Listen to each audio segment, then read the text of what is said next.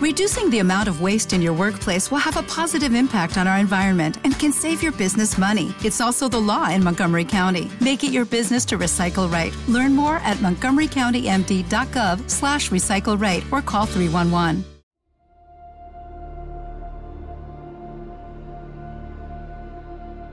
La luna deslumbrante asoma entre los árboles. La oscuridad de la noche lo inunda todo y una tenue niebla comienza a aparecer. Adéntrate en el bosque, busca el árbol viejo, siéntate a su lado. Ponte cómodo, cierra los ojos y escucha la historia que traen hasta ti las criaturas de la noche. Bienvenidos. Estos son los cuentos del bosque oscuro.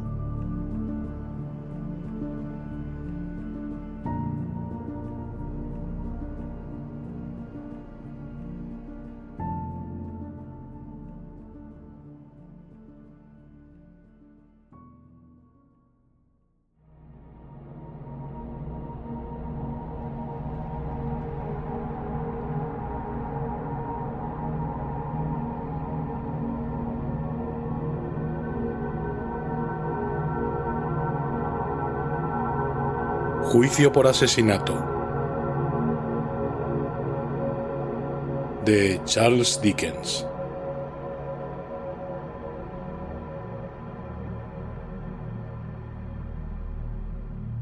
He observado siempre el predominio de una falta de valor, incluso entre personas de cultura e inteligencia superiores, para hablar de las experiencias psicológicas propias cuando éstas han sido de un tipo extraño. Casi todos los hombres tienen miedo de que las historias de este tipo que puedan contar no encuentren paralelo o respuesta en la vida interior de quien les oye, y por tanto sospechen o se rían de ellos. Un viajero sincero que hubiera visto un animal extraordinario parecido a una serpiente marina no le tendría miedo alguno a mencionarlo. Pero si ese mismo viajero hubiera tenido algún presentimiento singular, un impulso, un pensamiento caprichoso, una supuesta visión, un sueño o cualquier otra impresión mental notable, se lo pensaría mucho antes de mencionarlo. Atribuyo en gran parte a esa reticencia la oscuridad en la que se encuentran implicados estos temas. No comunicamos habitualmente nuestra experiencia de estas cosas subjetivas lo mismo que lo hacemos con nuestras experiencias de la creación objetiva. Como consecuencia, la experiencia general a este respecto parece algo excepcional y realmente es así por cuanto es lamentablemente imperfecta. En lo que voy a relatar no tengo intención de plantear, refutar o apoyar teoría alguna. Conozco la historia del librero de Berlín. He estudiado el caso de la esposa de un miembro ya fallecido de la Sociedad Astronómica Real, tal como lo cuenta Sir David Brewster, y he seguido minuciosamente los detalles de un caso mucho más notable de ilusión espectral que se produjo en mi círculo de amigos íntimos. En cuanto a esto último, quizás sea necesario afirmar que quien lo sufrió, una dama, no estaba relacionada conmigo ni siquiera mínimamente. Una suposición equivocada a ese respecto podría sugerir una explicación de una parte de mi propio caso, pero sólo de una parte, que carecería totalmente de fundamento. No puede hacerse referencia a que haya heredado yo alguna peculiaridad desarrollada, ni he tenido antes en absoluto experiencia similar alguna, ni la he tenido tampoco desde entonces. Hace muchos años, o muy pocos, que eso no importa ahora nada, se cometió en Inglaterra cierto asesinato que llamó mucho la atención Nos enteramos de más asesinatos de los necesarios conforme se van sucediendo y aumentando su atrocidad. Y de haber podido, habría enterrado el recuerdo de aquel animal particular al tiempo que su cuerpo era enterrado en la cárcel de Newgate. Me abstengo intencionadamente de proporcionar la menor pista directa respecto al criminal. Cuando se descubrió el asesinato, no cayó ninguna sospecha sobre el hombre que más tarde fue llevado a juicio, o más bien debería decir, en el deseo de acercarme lo más posible a la precisión en mis hechos, que en ninguna parte se sugirió públicamente que se tuviera tal sospecha. Como en aquel momento no se hizo referencia alguna a él en los periódicos, Evidentemente era imposible que se incluyera en ellos alguna descripción del asesino. Resulta esencial que se tenga en cuenta este hecho. Cuando abrí durante el desayuno el periódico de la mañana, incluía el relato de ese primer descubrimiento y me resultó profundamente interesante, por lo que lo leí con la máxima atención. Lo leí dos veces, si no tres. El descubrimiento se había hecho en un dormitorio y cuando dejé el periódico tuve un destello, un impulso. En realidad no sé cómo llamarlo, pues no encuentro palabra alguna que lo describa satisfactoriamente, en el que me pareció ver que ese dormitorio pasaba a través de mi habitación como si un cuadro, por imposible que parezca, hubiera sido pintado sobre la corriente de un río. Aunque cruzó mi habitación de una manera casi instantánea, resultaba perfectamente claro. Tan claro que observé perfectamente con una sensación de alivio que el cadáver no estaba en la cama. Donde tuve esta curiosa sensación no fue en un lugar romántico, sino en mis habitaciones de Piccadilly, muy cerca de la esquina de St. James Street. Para mí fue algo totalmente nuevo. En ese momento me encontraba sentado en mi butaca y la sensación se acompañó de un peculiar estremecimiento que cambió aquella de sitio. Aunque hay que tener en cuenta que la butaca podía moverse fácilmente sobre unas ruedecillas. Me dirigí a una de las ventanas. La habitación, situada en el segundo piso, tenía dos ventanas, para descansar la vista viendo el movimiento de Piccadilly. Era una hermosa mañana otoñal y la calle estaba alegre y centelleante. Soplaba el viento. Al mirar hacia afuera, observé que el viento sacaba del parque una buena cantidad de hojas caídas que una ráfaga arrastró y formó con ellas una columna espiral. Cuando la columna cayó y se dispersaron las hojas, vi a dos hombres al otro lado del camino que iban desde el oeste hacia el este. Uno iba detrás del otro. El primero se volvía a menudo para mirar por encima del hombro. El segundo le seguía a una distancia de unos treinta pasos, con la mano derecha levantada amenazadoramente. Atrajo primero mi atención la seguridad y fijeza del gesto amenazador en un lugar tan público, y después la circunstancia notable de que nadie le prestara atención. Ambos hombres seguían su camino entre los otros viandantes con una suavidad que no resultaba coherente ni siquiera con la acción de caminar sobre una acera. Y que yo pudiera ver, ni una sola persona les cedía el paso, les tocaba o les miraba. Al pasar ante mi ventana, ambos miraron hacia arriba, hacia mí. Contemplé los dos rostros con gran claridad y supe que sería capaz de reconocerlos en cualquier lugar. Y no es que observara conscientemente algo que fuera muy notable en alguna de sus caras, salvo que el hombre que iba primero tenía una apariencia inusualmente humilde, y el rostro del hombre que le seguía tenía el color de la cera sucia. Soy soltero y mi ayuda de cámara y su esposa constituyen todo el servicio. Trabajo en una sucursal bancaria y ojalá que mis deberes como jefe de departamento fueran tan escasos como popularmente se supone. Ese otoño me obligaron a permanecer en la ciudad cuando yo necesitaba un cambio. No estaba enfermo, pero tampoco me sentía muy bien. Al lector le corresponde extraer las consecuencias que parezcan razonables del hecho de que me sentía fatigado, la vida monótona me producía una sensación depresiva y estaba ligeramente dispéptico.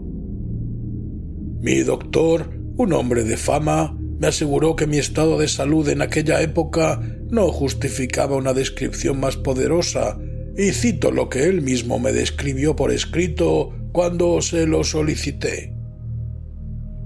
Conforme las circunstancias del asesinato fueron revelándose gradualmente y atrayendo cada vez más poderosamente la atención del público, las aparté de mi propia atención, enterándome de ellas lo menos posible en medio de una excitación general.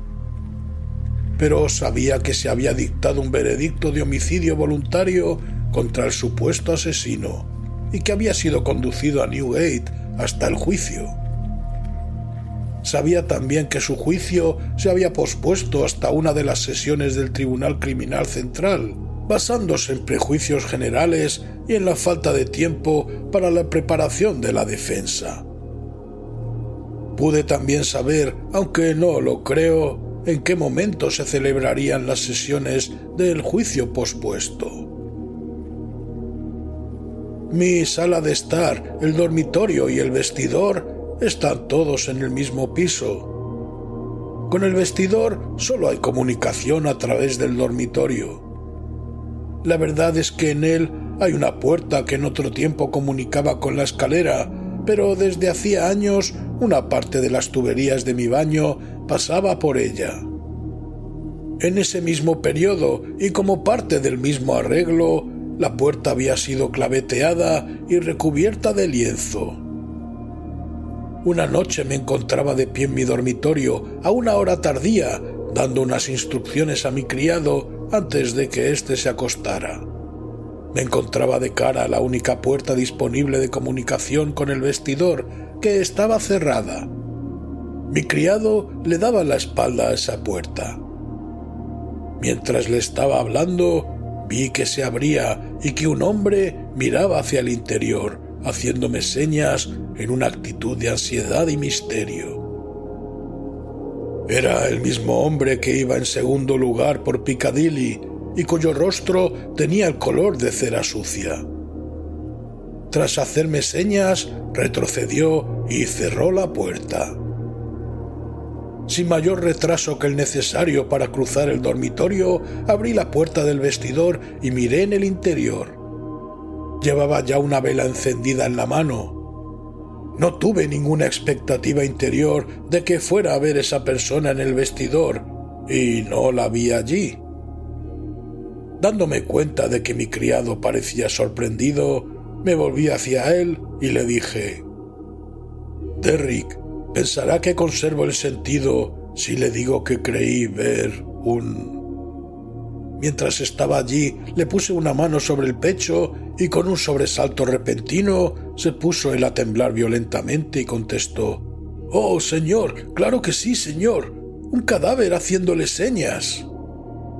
Estoy convencido de que John Derrick, mi criado fiel durante más de veinte años, no tuvo la menor impresión de haber visto esa aparición hasta que le toqué.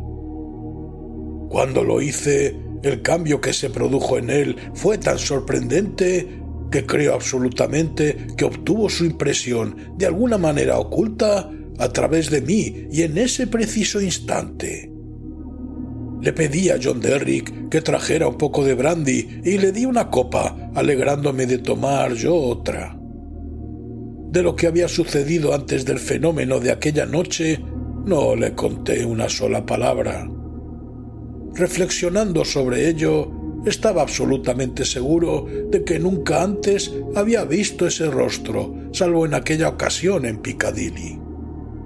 Comparando la expresión que tenía al hacerme señas desde la puerta con la expresión en el momento en que levantó la vista para mirarme, mientras yo estaba de pie junto a la ventana, llegué a la conclusión de que en la primera ocasión había tratado de adherirse a mi recuerdo y de que en la segunda había querido asegurarse de que lo recordaba inmediatamente. Aquella noche no me resultó muy cómoda, aunque tenía la certidumbre, difícil de explicar, de que la aparición no regresaría. Cuando llegó la luz del día, caí en un sueño profundo del que me despertó John Derrick, que vino junto a mi cama con un papel en la mano. Por lo visto ese papel había sido motivo de un altercado en la puerta entre su portador y mi criado. Se me citaba en él para que sirviera como jurado en la siguiente sesión del Tribunal Criminal Central en el Old Bailey. Como John Derrick sabía bien, nunca antes me habían citado para ese jurado. Mi criado estaba convencido, aunque en este momento no estoy seguro de si tenía razón o no, de que los jurados que se elegían habitualmente tenían una calificación social inferior a la mía y por eso se había negado en principio a aceptar la citación. El hombre que la llevaba se tomó el asunto con gran frialdad. Afirmó que mi asistencia o no no le importaba en absoluto. La citación estaba allí y el atenderla o no era un riesgo mío, no suyo. Durante uno o dos días dudé si debía responder a esa llamada o no hacerle caso. No era consciente de que se estuviera produciendo la menor atracción, influencia o desviación misteriosa.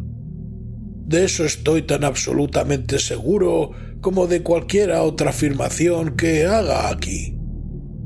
Finalmente decidí que asistiría porque significaría una interrupción en la monotonía de mi vida. El día designado fue una mañana fría del mes de noviembre. En Piccadilly había una niebla densa y oscura que se volvió claramente negra en los alrededores opresivos del Tribunal de Temple. Los pasillos y escaleras del Palacio de Justicia me parecieron resplandecientemente iluminados con gas y el propio tribunal estaba similarmente iluminado. Creo que hasta que fui conducido por los oficiales al tribunal antiguo y lo vi abarrotado de gente, no sabía que ese día iba a juzgarse al asesino. Creo que hasta que me ayudaron a entrar en el tribunal antiguo con considerable dificultad, no sabía a cuál de los dos tribunales se me había citado. Pero no hay que tomar esto como una afirmación rotunda, pues no estoy totalmente seguro de que fuera así. Tomé asiento en el lugar designado para que aguardaran los jurados y miré a mi alrededor en el tribunal lo mejor que pude a través de la espesa nube de niebla y alientos. Observé un vapor negro que colgaba como una cortina lóbrega por la parte exterior de los grandes ventanales y observé y presté atención al sonido ahogado de las ruedas sobre la paja o al cascajo que cubría la calle. Presté también atención al murmullo de las personas que allí se reunían y que traspasaba de vez en cuando un silbido agudo o un saludo o una canción más fuertes que el resto. Poco después entraron los jueces, que eran dos, y tomaron asiento. El zumbido del tribunal decayó mucho. Se ordenó que entrara el asesino y en el mismo instante en el que entró reconocí en él al primero de los dos hombres que habían bajado por Piccadilly. Si en ese momento hubieran pronunciado un nombre, dudo que hubiera sido capaz de responder de forma audible. Pero lo pronunciaron en octavo lugar y para entonces fui capaz de decir presente. Y ahora presta atención el lector. Cuando me dirigí hacia mi asiento de jurado, el prisionero, que había estado mirándolo todo atentamente, pero sin dar signo alguno de preocupación, se agitó violentamente y llamó por señas a su abogado. El deseo del prisionero de recusarme resultaba tan manifiesto que produjo una pausa durante la cual el abogado, apoyando una mano en el banquillo de los acusados, habló en susurros con su cliente mientras sacudía la cabeza. Más tarde, aquel caballero me dijo que las primeras palabras aterradas que le dijo el prisionero fueron Sea como sea, recuse a ese hombre. Pero como no le daba razón alguna para ello, y admitió que ni siquiera conocía mi nombre hasta que lo pronunciaron en voz alta y yo me presenté, no lo hizo. Por las razones ya explicadas, la de que deseo evitar el revivir el recuerdo desagradable de ese asesino y también que un relato detallado de su largo juicio no es en absoluto indispensable para mi narración, me limitaré a aquellos incidentes que se relacionan directamente con mi curiosa experiencia personal y se produjeron en los diez días y noches durante los que los miembros del jurado estuvimos juntos. Trato de que mi lector se interese por eso y no por el asesinato. Es a eso y no a una página del calendario de Newgate a lo que pido al lector que preste atención me eligieron presidente del jurado. En la segunda mañana, después de que se hubieran presentado pruebas durante dos horas, lo sé porque oí las campanadas del reloj de la iglesia, al recorrer con la mirada a mis compañeros del jurado, me resultó inexplicablemente difícil contarlos. Lo hice así varias veces, pero siempre con la misma dificultad. En resumen, contaba uno de más. Toqué al miembro del jurado que se sentaba junto a mí y le susurré Le ruego que haga el favor de contarnos. Pareció sorprenderse con la petición, pero giró la cabeza y contó el número de miembros. Bueno, contestó de pronto. Somos... Pero no, no es posible. No, eh, somos doce.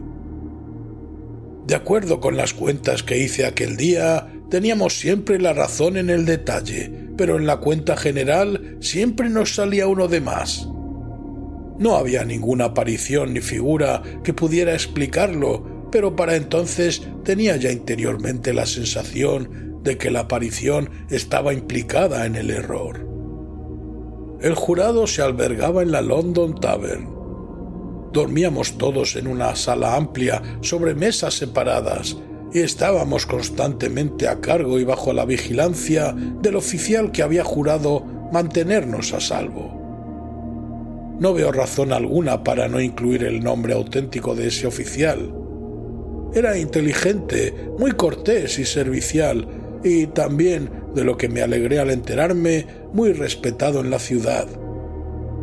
Tenía una presencia agradable, ojos hermosos, envidiables patillas negras y una voz agradable y sonora. Se llamaba señor Harker. Cuando por la noche se iba cada uno de los jurados a su cama, colocaban la del señor Harker cruzada en la puerta. En la noche del segundo día, como no me apetecía acostarme y vi al señor Harker sentado en su cama, me acerqué y me senté junto a él, ofreciéndole un pellizco de rapé. En cuanto la mano del señor Harker tocó la mía, al coger el rapé de la caja, le sacudió un estremecimiento peculiar y preguntó ¿Quién es ese?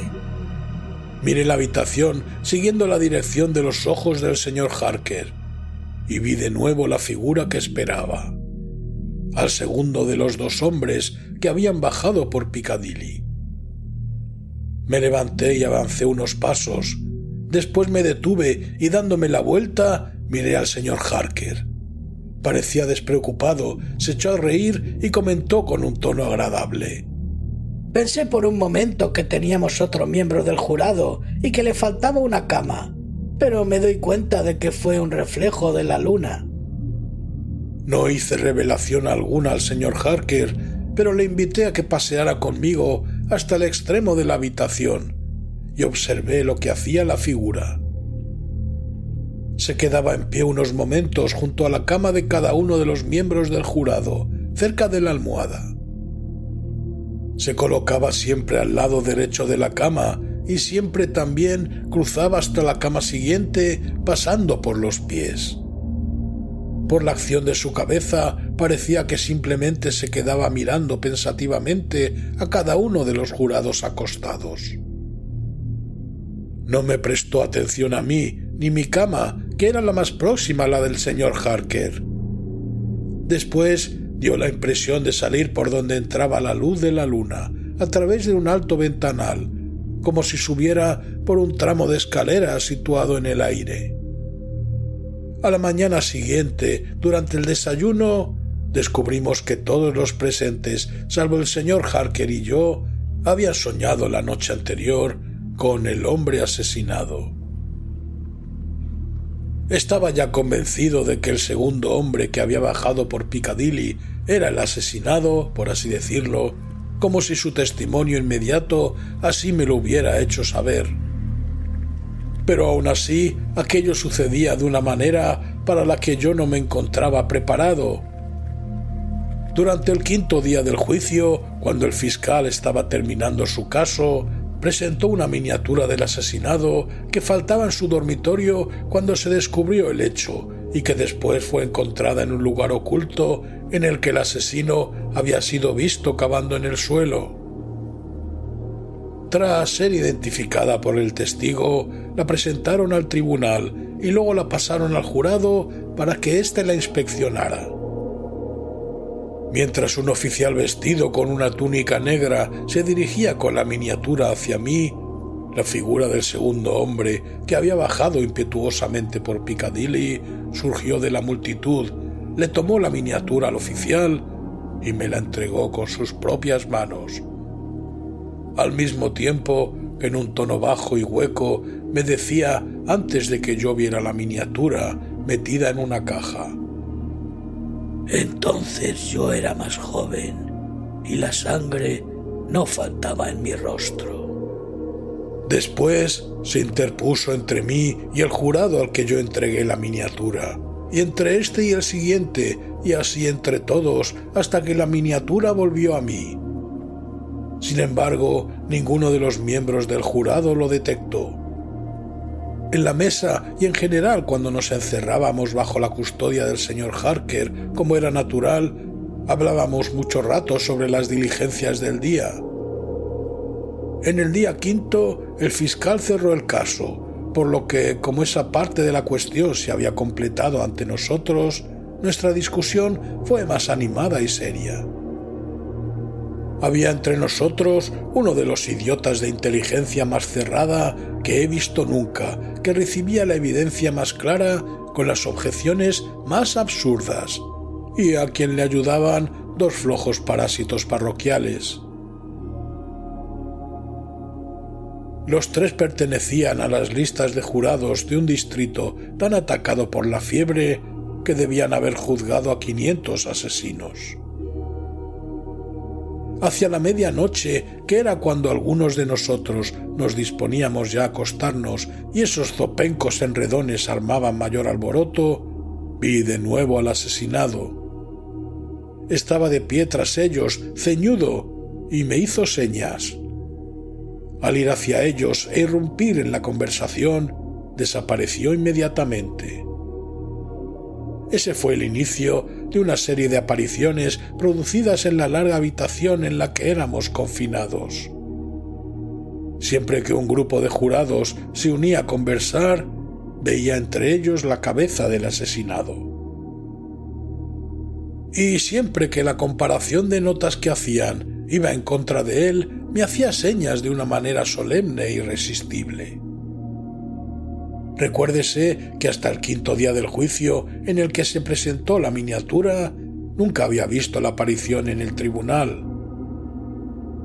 Cuando la defensa empezó el caso, se produjeron tres cambios. Me referiré primero a dos de ellos. La figura aparecía ahora continuamente en el tribunal y nunca se dirigía a mí, sino siempre a la persona que estaba hablando en ese momento. Por ejemplo, a la víctima le habían abierto la garganta. En el discurso inicial de la defensa se sugirió que el propio fallecido se la podía haber cortado a sí mismo.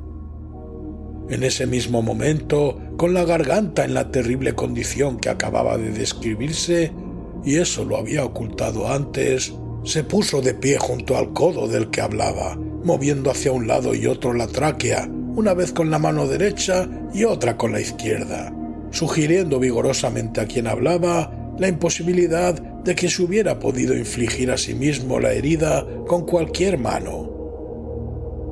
En otro caso, cuando un testigo de conducta, una mujer, informaba que el prisionero era muy amable con la humanidad, en ese instante la figura se plantó en el suelo delante de ella, le miró directamente a la cara y señaló el semblante maligno del prisionero extendiendo el brazo y un dedo.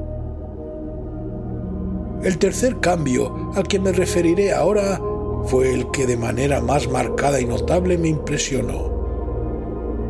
No voy a teorizar sobre él, lo expreso con precisión y nada más. Aunque la aparición no era percibida por aquellos a los que se dirigía, cuando se acercaba, estos invariablemente se alarmaban y turbaban. Tuve la impresión de que era como si unas leyes que yo desconocía le impidieran revelarse plenamente a los demás, pero que al mismo tiempo pudiera afectar sus mentes de una manera visible, silenciosa y oscura. Cuando el defensor principal sugirió la hipótesis del suicidio y la figura se plantó junto al codo de tan ilustrado caballero, haciendo terribles gestos como si se estuviera cortando la garganta, es innegable que el defensor titubeó en su discurso, perdió durante varios segundos el hilo de su ingeniosa argumentación, se limpió la frente con el pañuelo y se puso extremadamente pálido. Cuando la testigo de conducta estuvo delante de la aparición, siguió con los dedos la dirección que le señalaba el dedo, contemplando con gran vacilación y turbación el rostro del prisionero, bastarán dos ejemplos adicionales. En el octavo día del juicio, tras una pausa que se hacía siempre a primera hora de la tarde para descansar y refrescarnos unos minutos, regresé a la sala del juicio con los demás miembros del jurado poco antes de que entraran los jueces. Encontrándome de pie en la zona que nos estaba destinada y mirando a mi alrededor, pensé que la figura no estaba allí, hasta que levé mis ojos a la galería y la vi inclinada hacia adelante sobre una mujer de apariencia muy decente, como si tratara de asegurarse de si los jueces habían ocupado o no sus asientos. Inmediatamente después, la mujer lanzó un grito, se desmayó y tuvieron que sacarla. Lo mismo sucedió con el venerable, sagaz y paciente juez que dirigía el juicio. Cuando terminado el caso se concentraban sus papeles para el resumen, la víctima, entrando por la puerta del juez, avanzó hasta la mesa de su señoría y miró ansiosamente por encima del hombro de éste las páginas de notas que iba pasando. Entonces se produjo un cambio en el rostro de su señoría. Su mano se detuvo, tuvo ese estremecimiento peculiar que yo conocía también y exclamó con vacilación Caballeros, excúsenme unos momentos. Me siento algo oprimido por el aire viciado. Y tras decir eso, no se recuperó hasta beber un vaso de agua. A lo largo de la monotonía de seis de aquellos diez días interminables, los mismos jueces y ayudantes en el tribunal, el mismo asesino en el banquillo de los acusados, los mismos abogados en la mesa, el mismo tono de preguntas y respuestas elevándose hasta el techo de la sala, el mismo ruido que hacía la pluma del juez, los mismos ujieres saliendo y entrando, las mismas luces que se encendían a la misma hora cuando todavía brillaba la luz natural del día, la misma cortina neblinosa en el exterior de los grandes ventanales cuando había niebla, la misma lluvia goteando y produciendo un ruido compasado cuando llovía, un día tras otro las mismas huellas de los vigilantes y el prisionero sobre el mismo serrín, las mismas llaves cerrando y abriendo las mismas pesadas puertas, a través de toda esta fatigosa monotonía que me hacía sentirme como si fuera el presidente del jurado desde hacía muchísimo tiempo, y Piccadilly hubiera florecido al mismo tiempo que Babilonia, el asesinado no perdió nunca un solo rasgo de claridad ante mis ojos, ni fue en momento alguno menos evidente y perceptible que cualquier otra persona que allí hubiera. No debe omitir, pues es un hecho, que nunca vi que la aparición a la que doy el nombre de asesinado mirara al asesino. Una y otra vez me preguntaba por el motivo de que no lo hiciera, pero el hecho es que nunca lo hizo. Tampoco volvió a mirarme a mí desde que sacaron la miniatura hasta los últimos minutos del juicio. Nos retiramos a deliberar a las diez horas menos siete minutos de la noche. El idiota del grupo y los dos parásitos de su parroquia nos dieron tantos problemas que por dos veces regresamos al tribunal para rogar que nos leyeran de nuevo determinados extractos de las notas del juez. Nueve de nosotros no teníamos la menor duda sobre los pasajes, ni creo que la tuviera nadie del tribunal. Sin embargo, el triunvirato de zopencos no tenía otro propósito que el de la obstrucción, y discutían por cualquier motivo. Al final prevaleció nuestra opinión, y el jurado volvió a entrar en la sala a las diez y doce minutos. El asesinado estaba en ese momento en pie directamente enfrente del jurado, al otro lado de la sala. Cuando ocupé mi lugar, posó sus ojos en mí con la mayor atención. Pareció satisfecho y lentamente agitó un enorme velo gris que por primera vez llevaba sobre el brazo, sobre la cabeza y sobre toda su figura. Cuando pronuncié el veredicto culpable, desapareció el velo y con él todo lo que cubría, quedando vacío ese espacio.